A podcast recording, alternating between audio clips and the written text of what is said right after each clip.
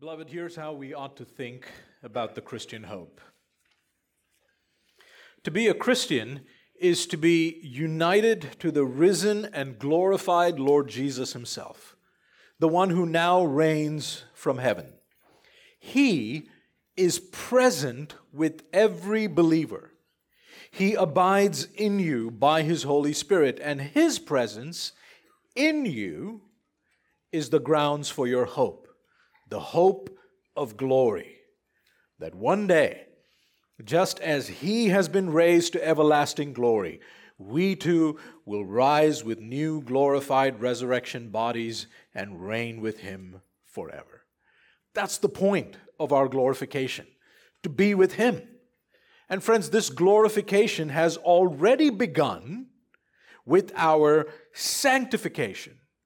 As we behold the glory of our Savior in His Word with the eyes of faith, we are being transformed into His image from one degree of glory to another. And so this morning, as we fix our eyes beyond the grave, let's listen to the voice of our Savior who speaks and transforms His people by His gracious Word. Please turn with me in your Bibles to 2 Corinthians chapter 4. 2 Corinthians chapter 4 verse 16 and we'll look at the text from verse 16 all the way to chapter 5 verse 5. 2 Corinthians 4:16 to chapter 5 verse 5.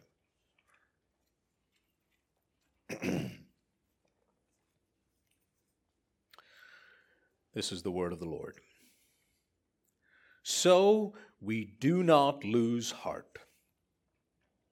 Though our outer self is wasting away, our inner self is being renewed day by day. For this light momentary affliction is preparing for us an eternal weight of glory beyond all comparison, as we look not to the things that are seen, but to the things that are unseen. For the things that are seen are transient but the things that are unseen are eternal. For we know that if the tent that is our earthly home is destroyed, we have a building from God, a house not made with hands, eternal in the heavens. For in this tent we groan, longing to put on our heavenly dwelling, if indeed by putting it on we may not be found naked. For while we are still in this tent, we groan, being burdened, not that we would be unclothed, but that we would be further clothed, so that what is mortal may be swallowed up by life. He who has prepared us for this very thing is God, who has given us the Spirit as a guarantee. Let's pray together. Father, we ask that you would now renew our minds by your Spirit and comfort us as we reflect on these glorious truths that teach us about what is unseen and eternal.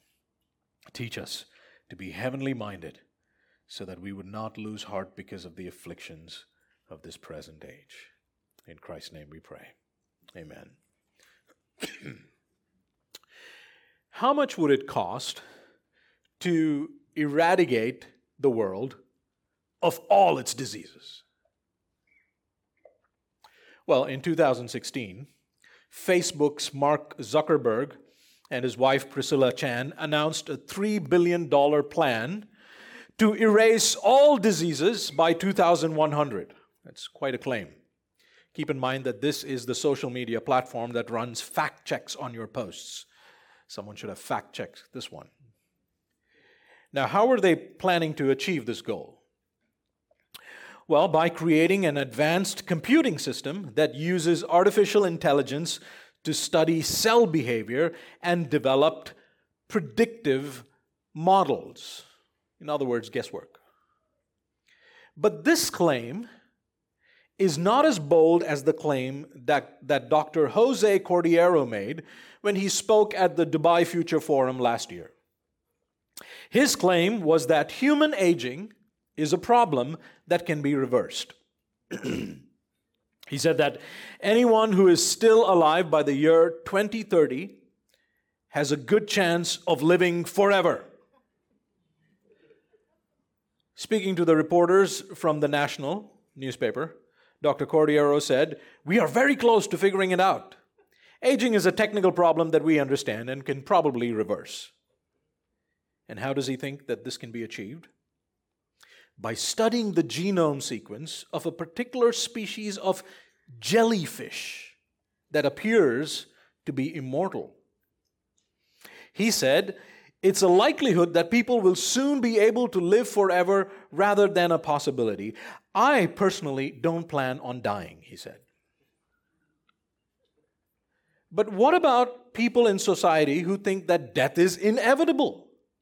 Well, to that, the good doctor said, there are mental issues that need to be resolved, as we have become accustomed to the fact we will all die since the beginning of humanity. But it does not need to be that way anymore. You know, I checked his website a few days ago. You know, now he says death will be optional by 2045.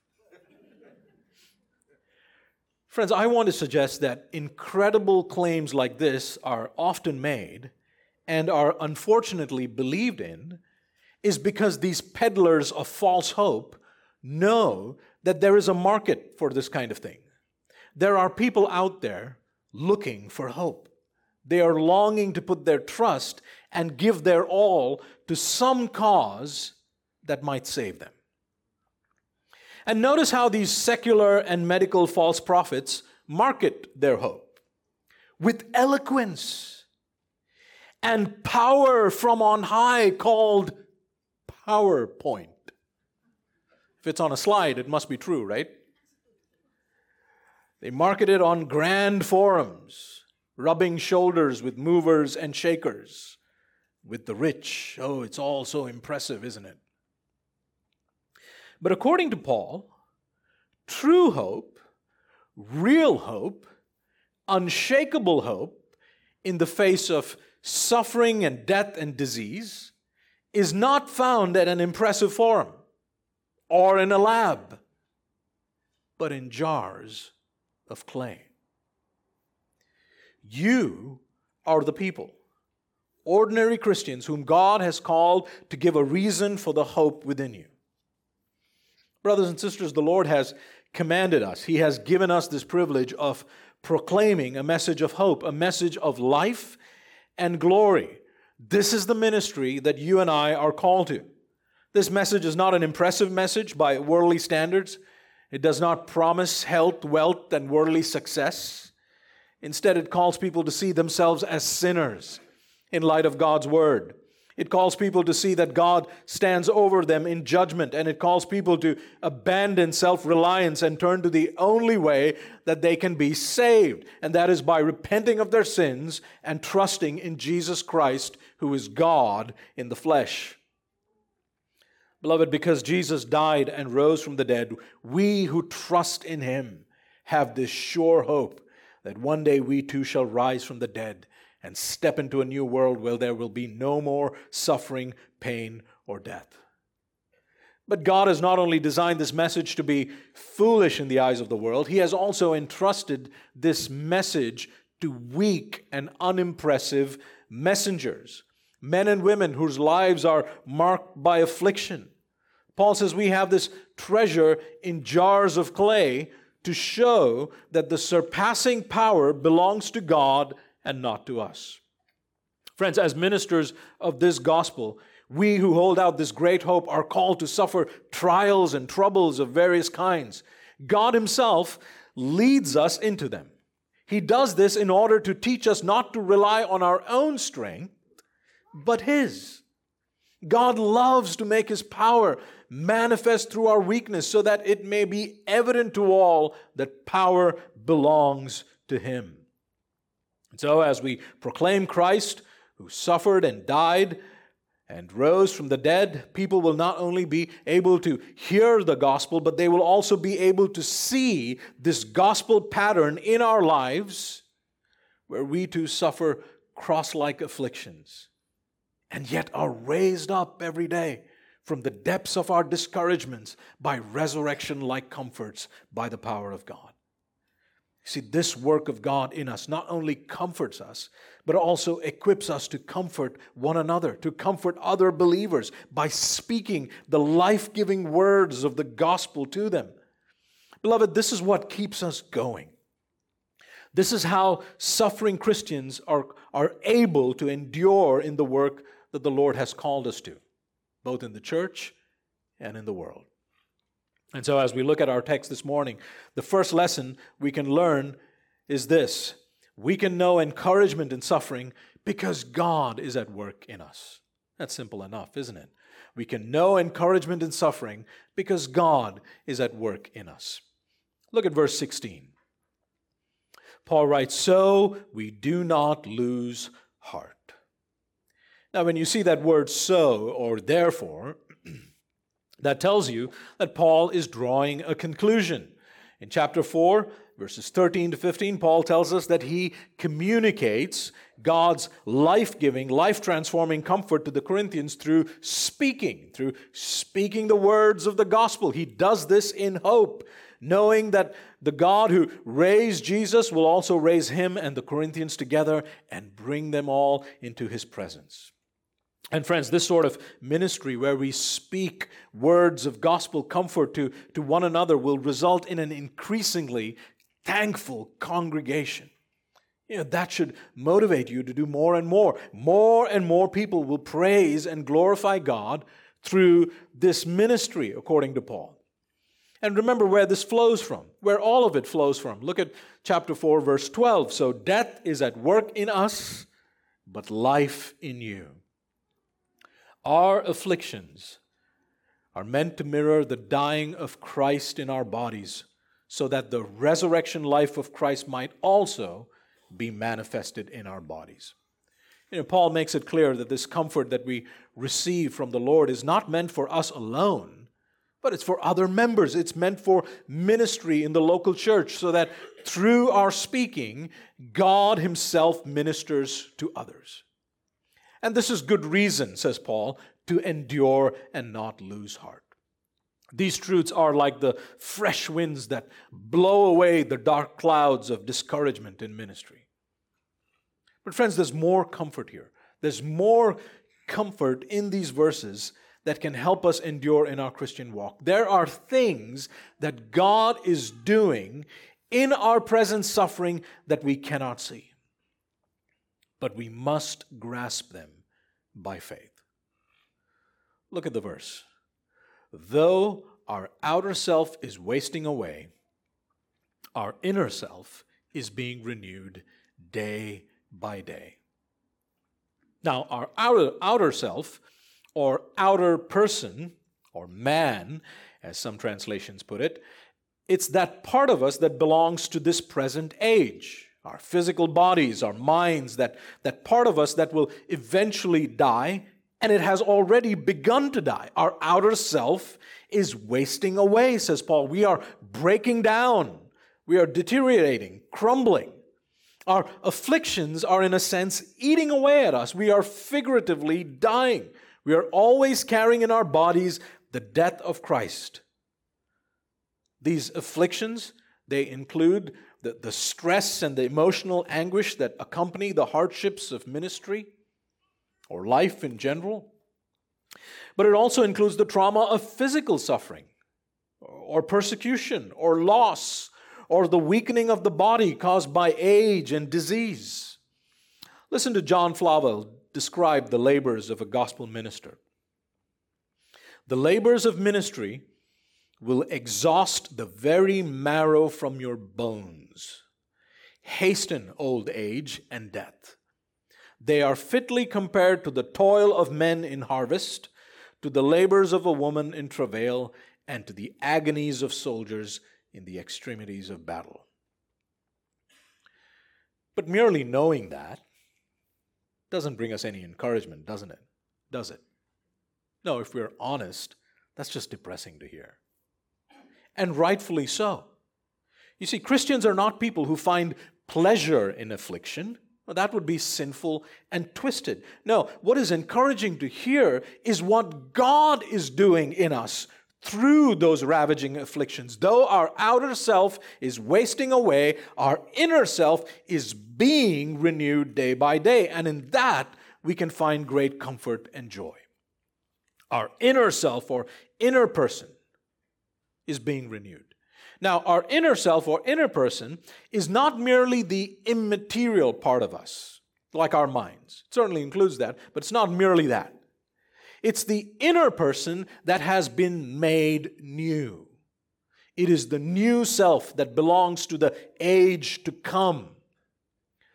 Not the immaterial part of the old self, but the new self which includes new desires and new affections and new thoughts and new longings. It's that which flows from a heart that has been made new. It is who we are in Christ. And it is that person that is being renewed. Did you notice that passive verb? Being renewed. God is the one doing that. He is the God of all comfort, and He loves to do this for His weak children. In Isaiah 40, when God's people are discouraged and weary because of their circumstances, he calls them to look to him. Isaiah 40, 28 to 31, he says, Have you not known?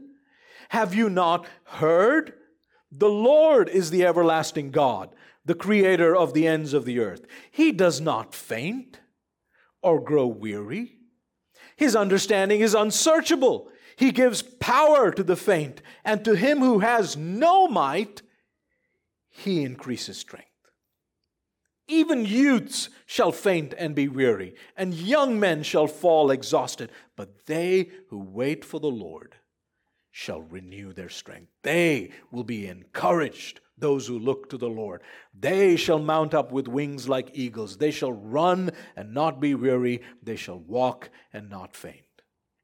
You see, God is the great encourager of his people, and he loves to manifest his power in our weakness.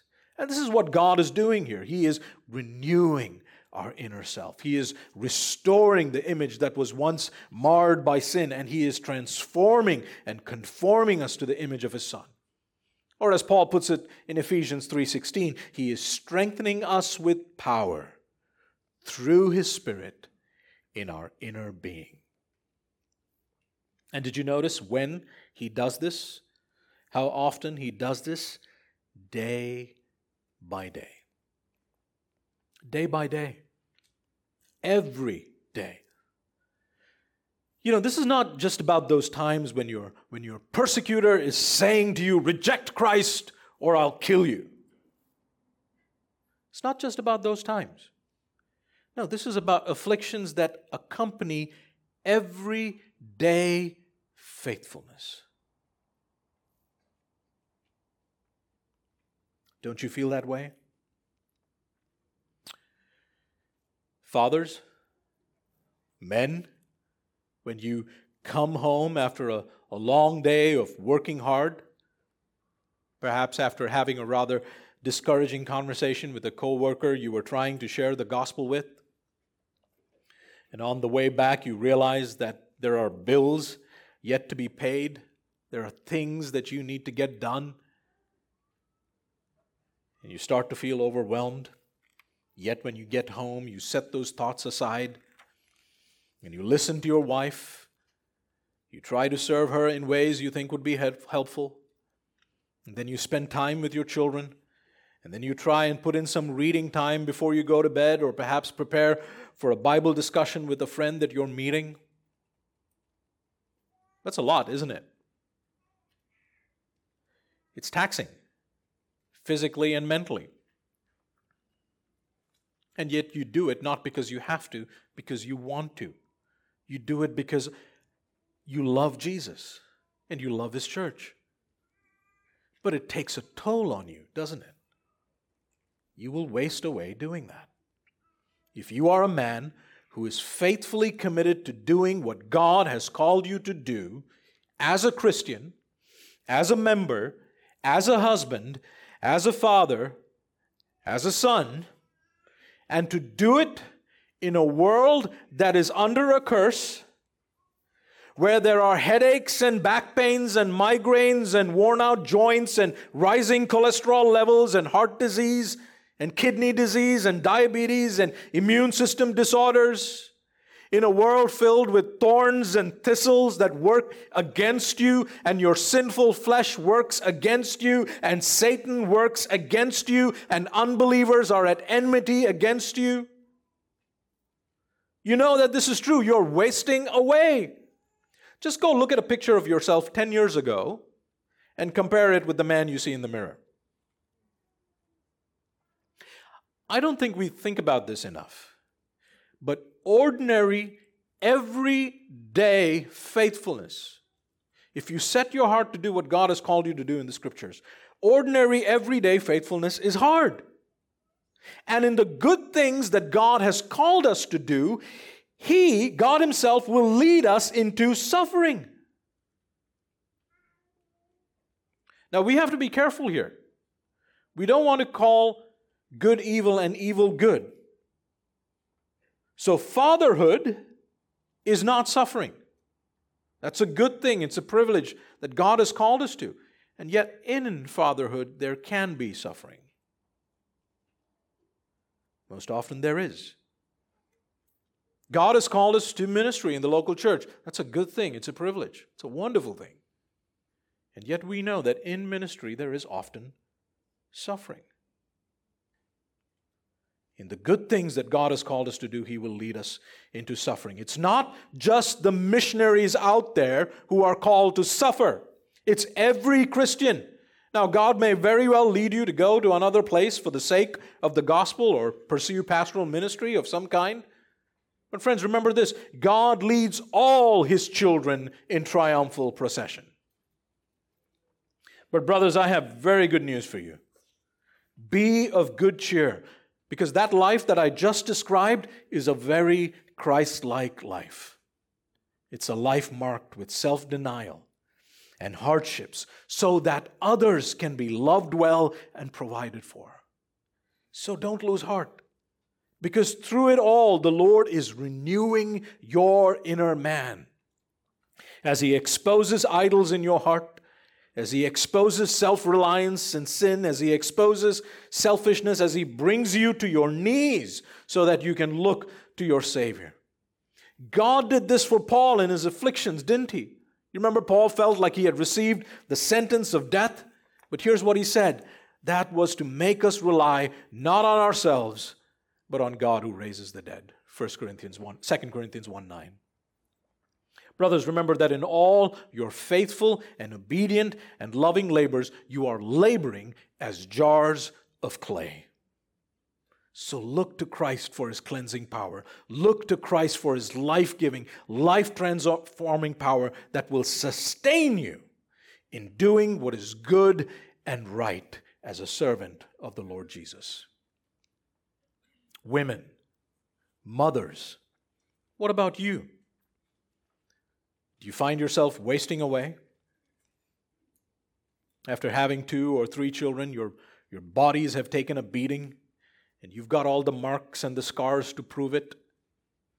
After all those sleepless nights and feeding, especially moms with babies, you literally have little human beings feeding off you in order that they may live. And then there's hours of cooking and caring for the home, helping kids with schoolwork and instructing them in the Word and constantly disciplining them and juggling a full schedule to make sure you don't neglect the word and prayer, making sure you don't neglect your husband, making time somewhere in between all of that to minister to other women in the church for their encouragement. And it takes a toll on you, doesn't it? Your outer self is wasting away. And yet, sisters, I have a very good news for you.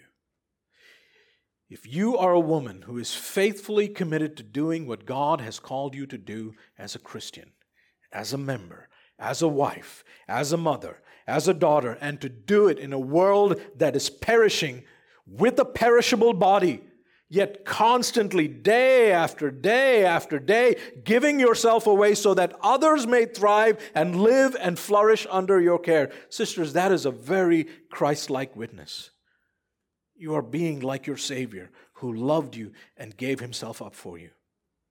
So be of good courage. Know that the Lord is renewing your inner self. He's exposing your self reliance and selfishness, bringing you to the end of yourself every day, so that the God who raises the dead can supply you with His strength, with His joy, so that you might endure and He gets all the glory.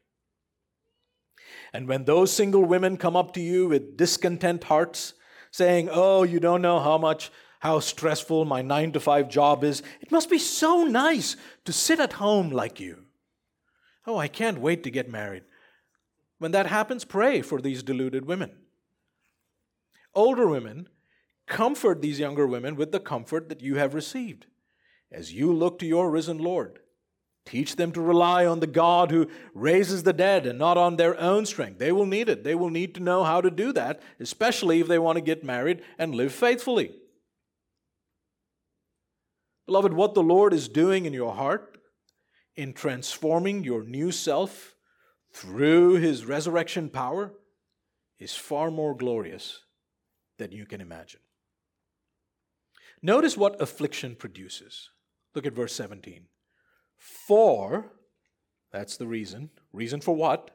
Paul says we do not lose heart even though destruction and renewal are simultaneously happening. For, because we need to look at this through the lens of the cross in light of what Christ has accomplished in the new covenant. For this light momentary affliction is preparing for us an eternal weight of glory beyond all comparison. Paul says, here's how we ought to look at suffering in light of the cross, in light of what Jesus has accomplished. The new creation has been inaugurated. The powers of the kingdom of God of the age to come have already broken in to this present evil age. Jesus Christ has risen from the dead with a new resurrection body, and because of that, we have been made alive. We have been born again. We have been given eternal life already, but we still await the fullness of eternal life when we too, like Jesus, will be raised from the dead and will live with him for all eternity, forever and ever and ever. Our suffering is leading to glory. And the reason I'm telling you this is because this is where the argument began. In chapter 3, with the glory of New Covenant ministry. This is why we must look at suffering through the lens of eternity. And when you look at our suffering with that perspective, when you weigh it, when you compare it with the eternal weightiness of what is coming, Paul says, Our affliction is light. Beloved, no matter how hard or how painful your suffering is, it's light.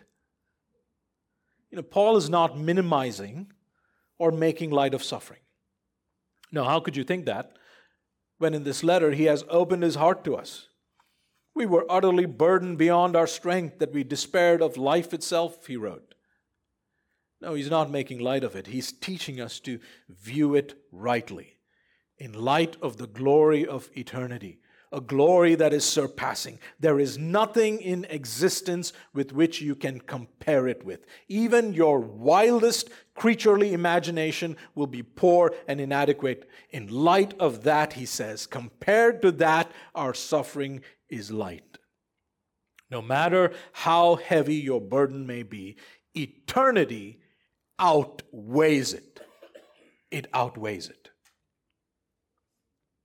Not only is it light, Paul says it's momentary, it's fleeting, it's temporary. Along with this age, it's passing away. Beloved, that pain you feel because you have lost a loved one, listen to me. Your Savior gives you hope. He promises you he promises you that your distress, your pain, your anguish will one day be over. The King who upholds the universe by the word of his power, the one who is Lord of the church, has spoken, and so it shall be. You can stake everything on this hope. So plant your flag firmly in this hope and stand your ground. Don't buy into the lies of those who sell false hope. Trust in the one who defeated Satan, sin, and death, and is risen and is glorified. Beloved, the Lord ordains all our sufferings in order to get us ready for home, for our heavenly home. Did you notice that word preparing in the text? This affliction is preparing for us an eternal weight of glory beyond comparison. That word preparing describes a process. In God's good and loving and gracious hands, affliction prepares us, does something to us. It is cultivating, it is working in us to produce something, it is preparing for us an eternal weight of glory. And that teaches us two things. Two things. Number one, it means that no trial, no discouragement, no adversity or anguish that you experience as a Christian is meaningless. If you are a believer who is united to the risen, exalted Lord Jesus, none of it is in vain. In fact, it is all gain. Isn't that the great Christian paradox that turns worldly categories upside down? For the believer, loss is gain. For whoever would save his life will lose it, but whoever loses his life for my sake and the gospel's will save it. Mark 8:35. And here's the second thing that it means. If God is using afflictions to prepare us for eternal glory, this means that there is no hardship, no ordeal, no misery, and no catastrophe that can get in the way, that can thwart God's loving plan for you. He works all things for your eternal good. Nothing can separate you from his fatherly love. Nothing can disrupt your union with your Savior. No one can drive you away from his presence. He who began a good work in you will bring it to completion at the day of Jesus Christ. So, brothers and sisters, don't lose heart. But how does God accomplish this? How does something so painful accomplish or grow or prepare for us an eternal weight of glory? And the answer to that is given in the next verse. Remember that this is about our inner self being renewed. So, how does it happen? Look at verse 18.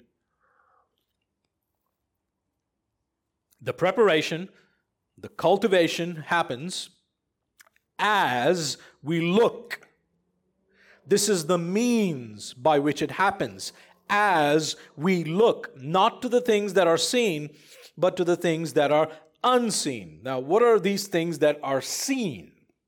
Well, the things that are seen are those things in this present age that cause the wasting away of our outer self. Our afflictions, our persecutions, our discomforts, our distresses, it's your deteriorating joints, your stooped posture, your susceptibility to infections, your diminished vision, your decreasing energy levels, that emotional anguish you carry knowing another member's struggle and pain. The heartache of a relationship yet unreconciled because of sin.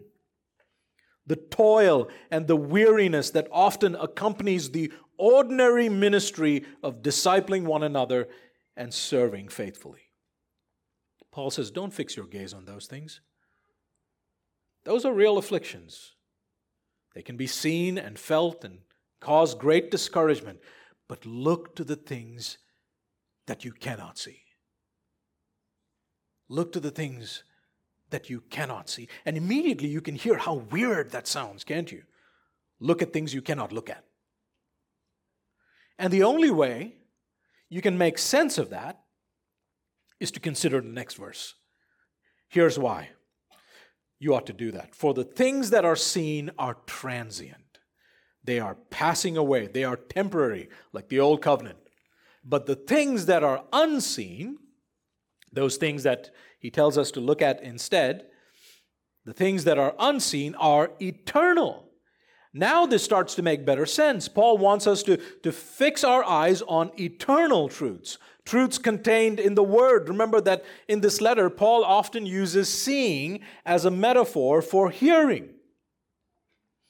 We are to fix our eyes on eternal glory. And where is this glory seen? It is in the face of Jesus Christ, whose word, whose gospel we proclaim. Friends, the eternal glory that Paul wants us to fix our eyes upon cannot be understood apart from Christ, whose glory surpasses everything. We have these promises of eternal glory in Him and not apart from Him.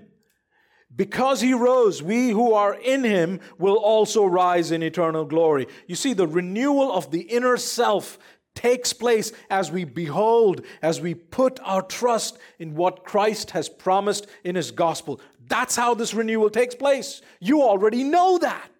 2 Corinthians 3:18. Look at the text. And we all with unveiled face beholding the glory of the Lord are being transformed into the same image from one degree of glory to another. For this comes from the Lord who is the Spirit. We are being transformed into Christ likeness from one degree of glory to another, ever increasing glory. And this happens because we're not looking at something that's fading, we're gazing at eternal, everlasting glory. And the Holy Spirit does this. Now, some of you might be thinking, wait, I thought that passage was about sanctification. It is. It is a progressive renewal that takes place as you look at those unseen realities that are written and promised to us in the Word of Christ. But, friends, remember what sanctification is it's nothing but a preparation for glorification to be changed into the image of Christ doesn't merely involve a spiritual growth in holiness. Let me say that again. To be changed into the image of Christ doesn't merely involve a spiritual growth in holiness. The image that we are being transformed into includes a glorified Christ like resurrection body. That's where this is heading. Just as we have borne the image of the man of dust, that's Adam, we shall also bear the image of the man from heaven. That's Christ. We progress from one degree of glory to another as we look to our Savior and His promises until our sanctification is one day complete in glorification. When we will be graciously given our new resurrection bodies those are the unseen eternal truths that Paul wants us to look to. And we know that these are the unseen truths that he wants us to trust in, to place our hope in, because the next five verses are about what? The next five verses in chapter 5 are about our resurrection bodies. One day, when Christ returns for his people, he will raise the dead and he will transform those who are alive and are waiting for him. But here's why what Paul describes in this passage is so comforting, beloved. While we wait for that day, while we wait for his return and, and labor on, the Lord is so kind to us, so loving, and so gracious to us that he assures us of this hope. What hope? That he will raise us. He assures us of this hope every day in the midst of our affliction. And here's how he does it every time he lifts our weary heads, every time he strengthens us in our sorrow, every time the life of Jesus is manifested in our bodies, when he manifests his power in our weakness, when he gives us new mercies every day, so that we are afflicted but not crushed, perplexed but not driven to despair persecuted but not destroyed, sleepless and yet serving, grieving and yet praising, slandered and yet singing. You know, that comfort, that power of the gospel at work in us is nothing but a foretaste of resurrection glory. Or as the song we sang right before the sermon puts it, it's a glimpse of glory now revealed in meager part. It is God saying to you, every time He does that, it's God saying to you, Do you see my power in you? This same power will raise you from the dead. Press on. I will raise you from the dead. Brothers and sisters, this should drive away all doubt. It'll encourage you in your ministry to one another and make you long for your Savior's return when we will be made just like Him. Don't look to what is seen. Look to the unseen, eternal realities that God has in store for us. Walk by faith and not by sight. Friend, if you're not a Christian, I want to tell you that this hope that we possess, this can be your hope if you turn away from your sins and you put your trust entirely in Jesus Christ. See, our fundamental problem is not that we're sick or suffering. Our fundamental problem is that we are sinners who have turned away from the goodness and the wisdom of our Maker. Sickness and suffering and death, they exist in the world today only because of mankind's rebellion against God. And yet, God is so gracious that He sent His only Son, the Lord Jesus, to suffer and die in the place of sinners, so that all who turn away from their sin and put their trust in Him alone can be forgiven of their sins and receive this gift of eternal life. We know this is true because on the third day he rose from the dead with a new resurrection body and ascended into heaven from where he now reigns and will come again to take his people home. Ours is a living hope that makes all our afflictions light and momentary. Friends, you can know this hope. You can embrace this hope if you look to Jesus and call on him to forgive you and save you Believe in him, and he will sustain you through all your sorrows. You know, finite and sinful human beings cannot offer you eternal life, but an eternal God can. You're not guaranteed life tomorrow. So turn to Jesus today. Point number two we can know encouragement in suffering because we have a guarantee from God. We can know encouragement in suffering because we have a guarantee from God. Dr. Jose Cordeiro cannot give you the guarantee of an immortal resurrection body, but our God can. And He has. Look at chapter 5, verses 1 to 5. Here are the unseen eternal promises that Paul wants us to consider, to fix our eyes on. Beloved, this is the essence of hope. Hope is nothing but a future looking faith.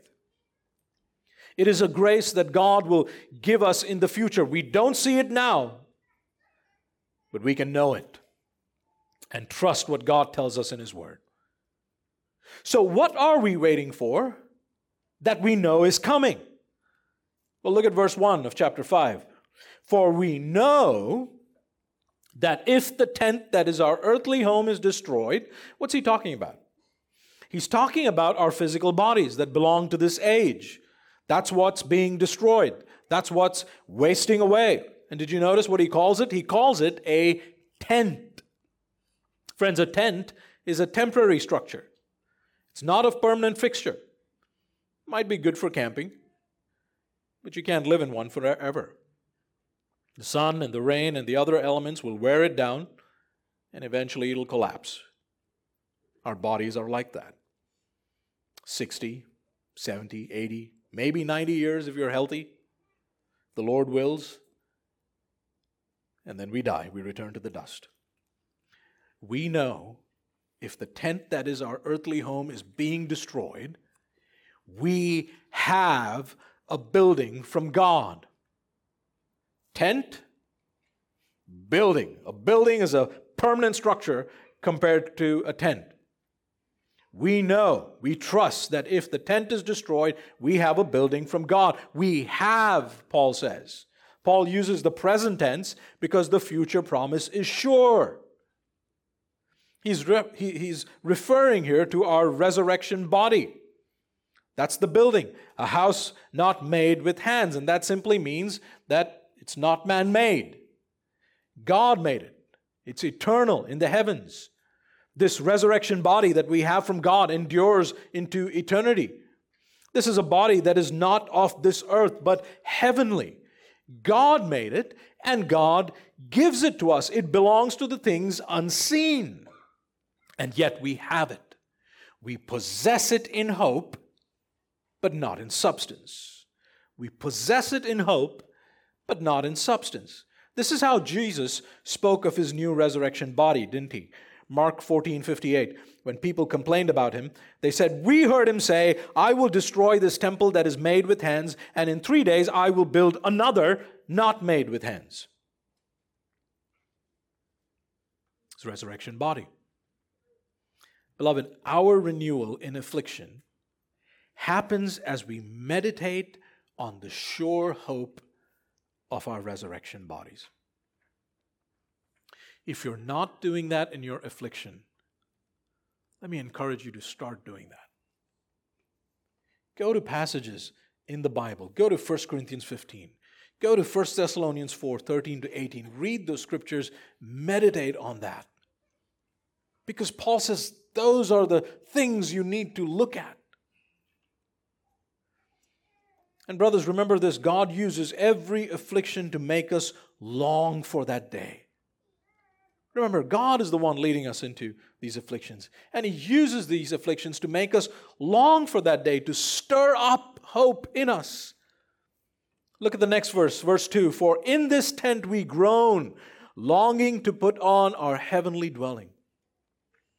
You know, anyone who has experienced any kind of affliction knows what this means. Means to sigh Sometimes we let out a moan of discouragement. Sometimes it's an inward groaning. We know, and yet we groan. We know, and yet we groan. Groaning, as one author put it, is nothing but hope mingled with pain. Hope mingled with pain, knowing and yet groaning.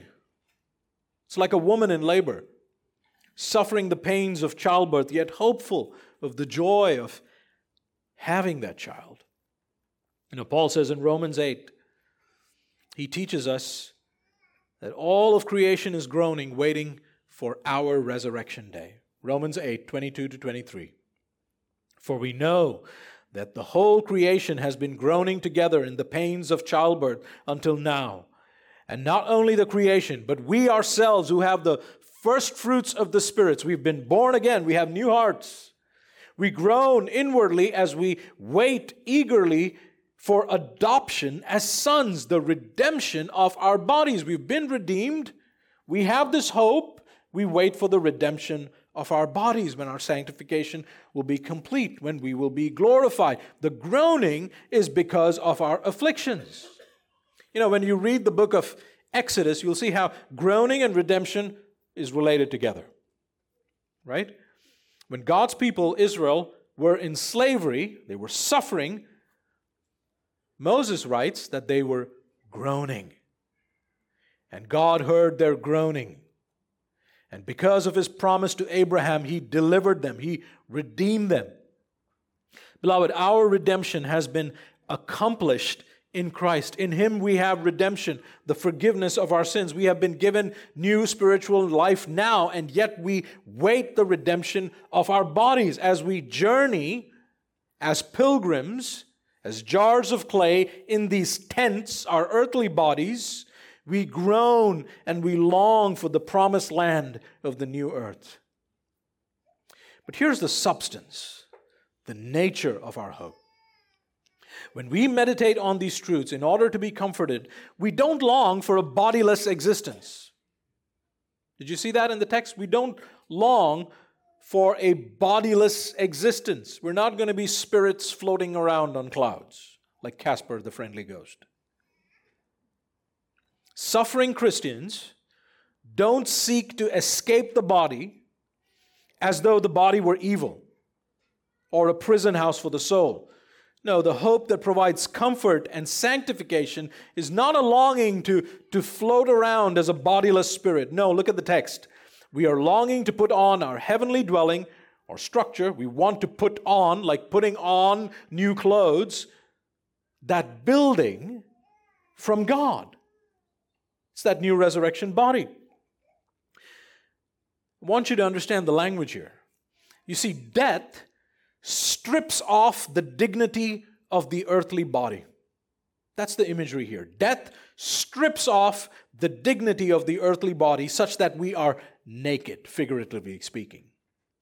Beloved, when we die, our dead bodies will be buried like naked seeds in the ground, but when we are raised, we will be clothed with glory. God, in His wisdom and power, will give to you new resurrection bodies as He has chosen. We will be further clothed with splendor and immortality. Look at the text. We groan, longing to put on our heavenly dwelling. Verses 3 to 4. If indeed, by putting it on, we may not be found naked. The new resurrection body is God's solution to the nakedness of death. We don't want the nakedness of death. We should rightly abhor that. Verse 4 For while we are still in this tent, still in this earthly body, we groan, being burdened, being weighed down by afflictions. Not that we would be unclothed. We don't want that. That's not the substance of our hope. That's the problem. Death is the problem. Death is not the solution. Death brings nakedness. Our hope is not the grave.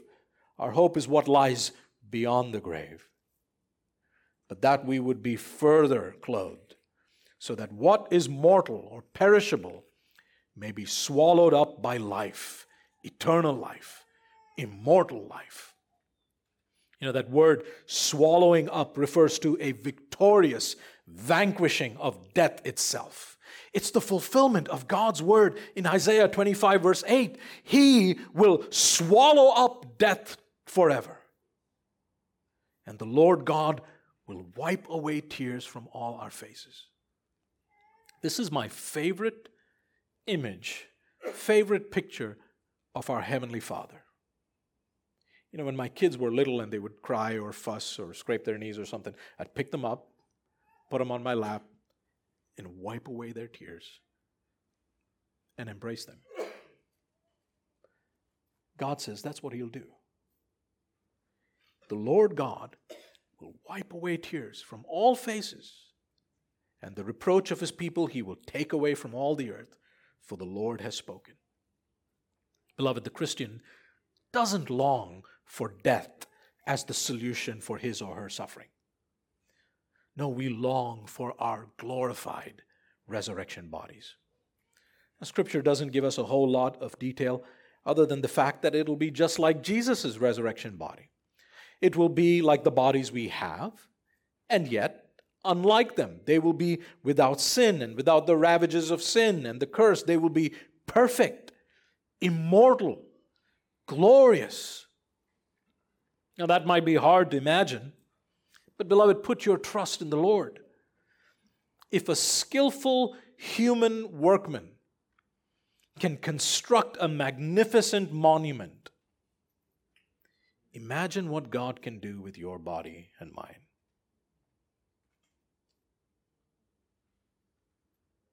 Beloved, for the Christian, nakedness is not an option. And our loving Heavenly Father is the only one who knows the kind of clothing we need. You remember in the beginning, He provides Adam and Eve clothes of animal skin to cover their shame. And those clothes pointed forward to the day when the Lord Jesus would, would cover us with the garments of his righteousness. Those are the kind of wedding garments we need to sit at the marriage supper of the Lamb.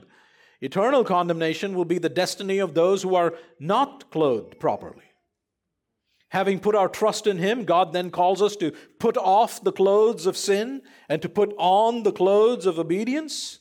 And one day He will provide us with the clothes of glory new resurrection bodies so that we can dwell with Him forever in His presence. You know, that's why we need new resurrection bodies to live with God, to be with Him forever. Paul tells us in 1 Corinthians 15 50 to 53 I tell you this, brothers, flesh and blood cannot inherit the kingdom of God our bodies, these tents, in their weakness, in their sin, in their decaying, dying state, cannot inherit the kingdom of God, nor does the perishable inherit the imperishable. Behold, I tell you a mystery. We shall not all sleep, but we shall all be changed in a moment, in the twinkling of an eye, at the last trumpet. For the trumpet will sound, and the dead will be raised imperishable, and we shall be changed. For this perishable body must put on the imperishable, and this mortal body must put on immortality. Don't you just love that language? It must. This is inevitable. You believe the gospel, this is going to happen. Here's why our hope is sure. Go back to 2 Corinthians chapter 5 verse 5, the last verse. Here's why our hope is sure. He who has prepared us for this very thing is God who has given us the Spirit as a guarantee. Now, when you read that, it almost sounds redundant, doesn't it? Yeah, of course we know it's from God. He's already told us we have a building from God. But Paul wants us to focus on who this God is. Remember how he speaks of God in chapter 4, verse 5? For God who says, Let light shine out of darkness, has done this. The Creator God our Heavenly Father, who spoke the world into existence out of nothing, has prepared a glorious future for you and me. Beloved, this is our confidence, not in ourselves, not in self determination, not in jellyfish, but in the God who raises the dead. And He has given us the Spirit as a guarantee, as a deposit, as a surety. That's a commercial term, it's a pledge uh, an installment that tells you that more is coming. The rest will follow. Beloved, God Himself has prepared this for you, and He gives you Himself. You know, people give money and their house documents as pledges. God gives you Himself. He's given you His Spirit as a guarantee. I love what Thomas Watson once said. He said, Because of this, we are more sure to arise out of our graves than out of our beds. Think about that. Because of this, we are more sure to arise out of our graves than out of our beds. So, brothers and sisters, don't lose heart. Don't lose heart. There is coming a time when our Savior will return and all our sufferings will come to an end. Until then, you have God Himself who abides with you. And it is this God who calls you to minister to His people. It is this God who calls you to serve as a minister of His gospel. So serve Him with courage and serve Him with confident hope. Let's pray.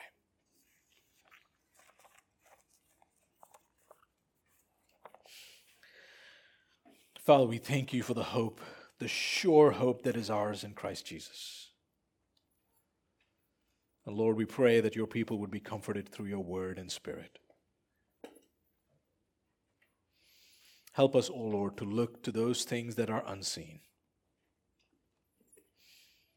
and to remember how our afflictions are preparing us for glory. O oh Lord, give us cheerful hearts. Cause us to endure. Cause us to love. Cause us to give ourselves away, all for your glory. Lord, we pray that you would be glorified in this congregation as we serve you. In Jesus' name we pray.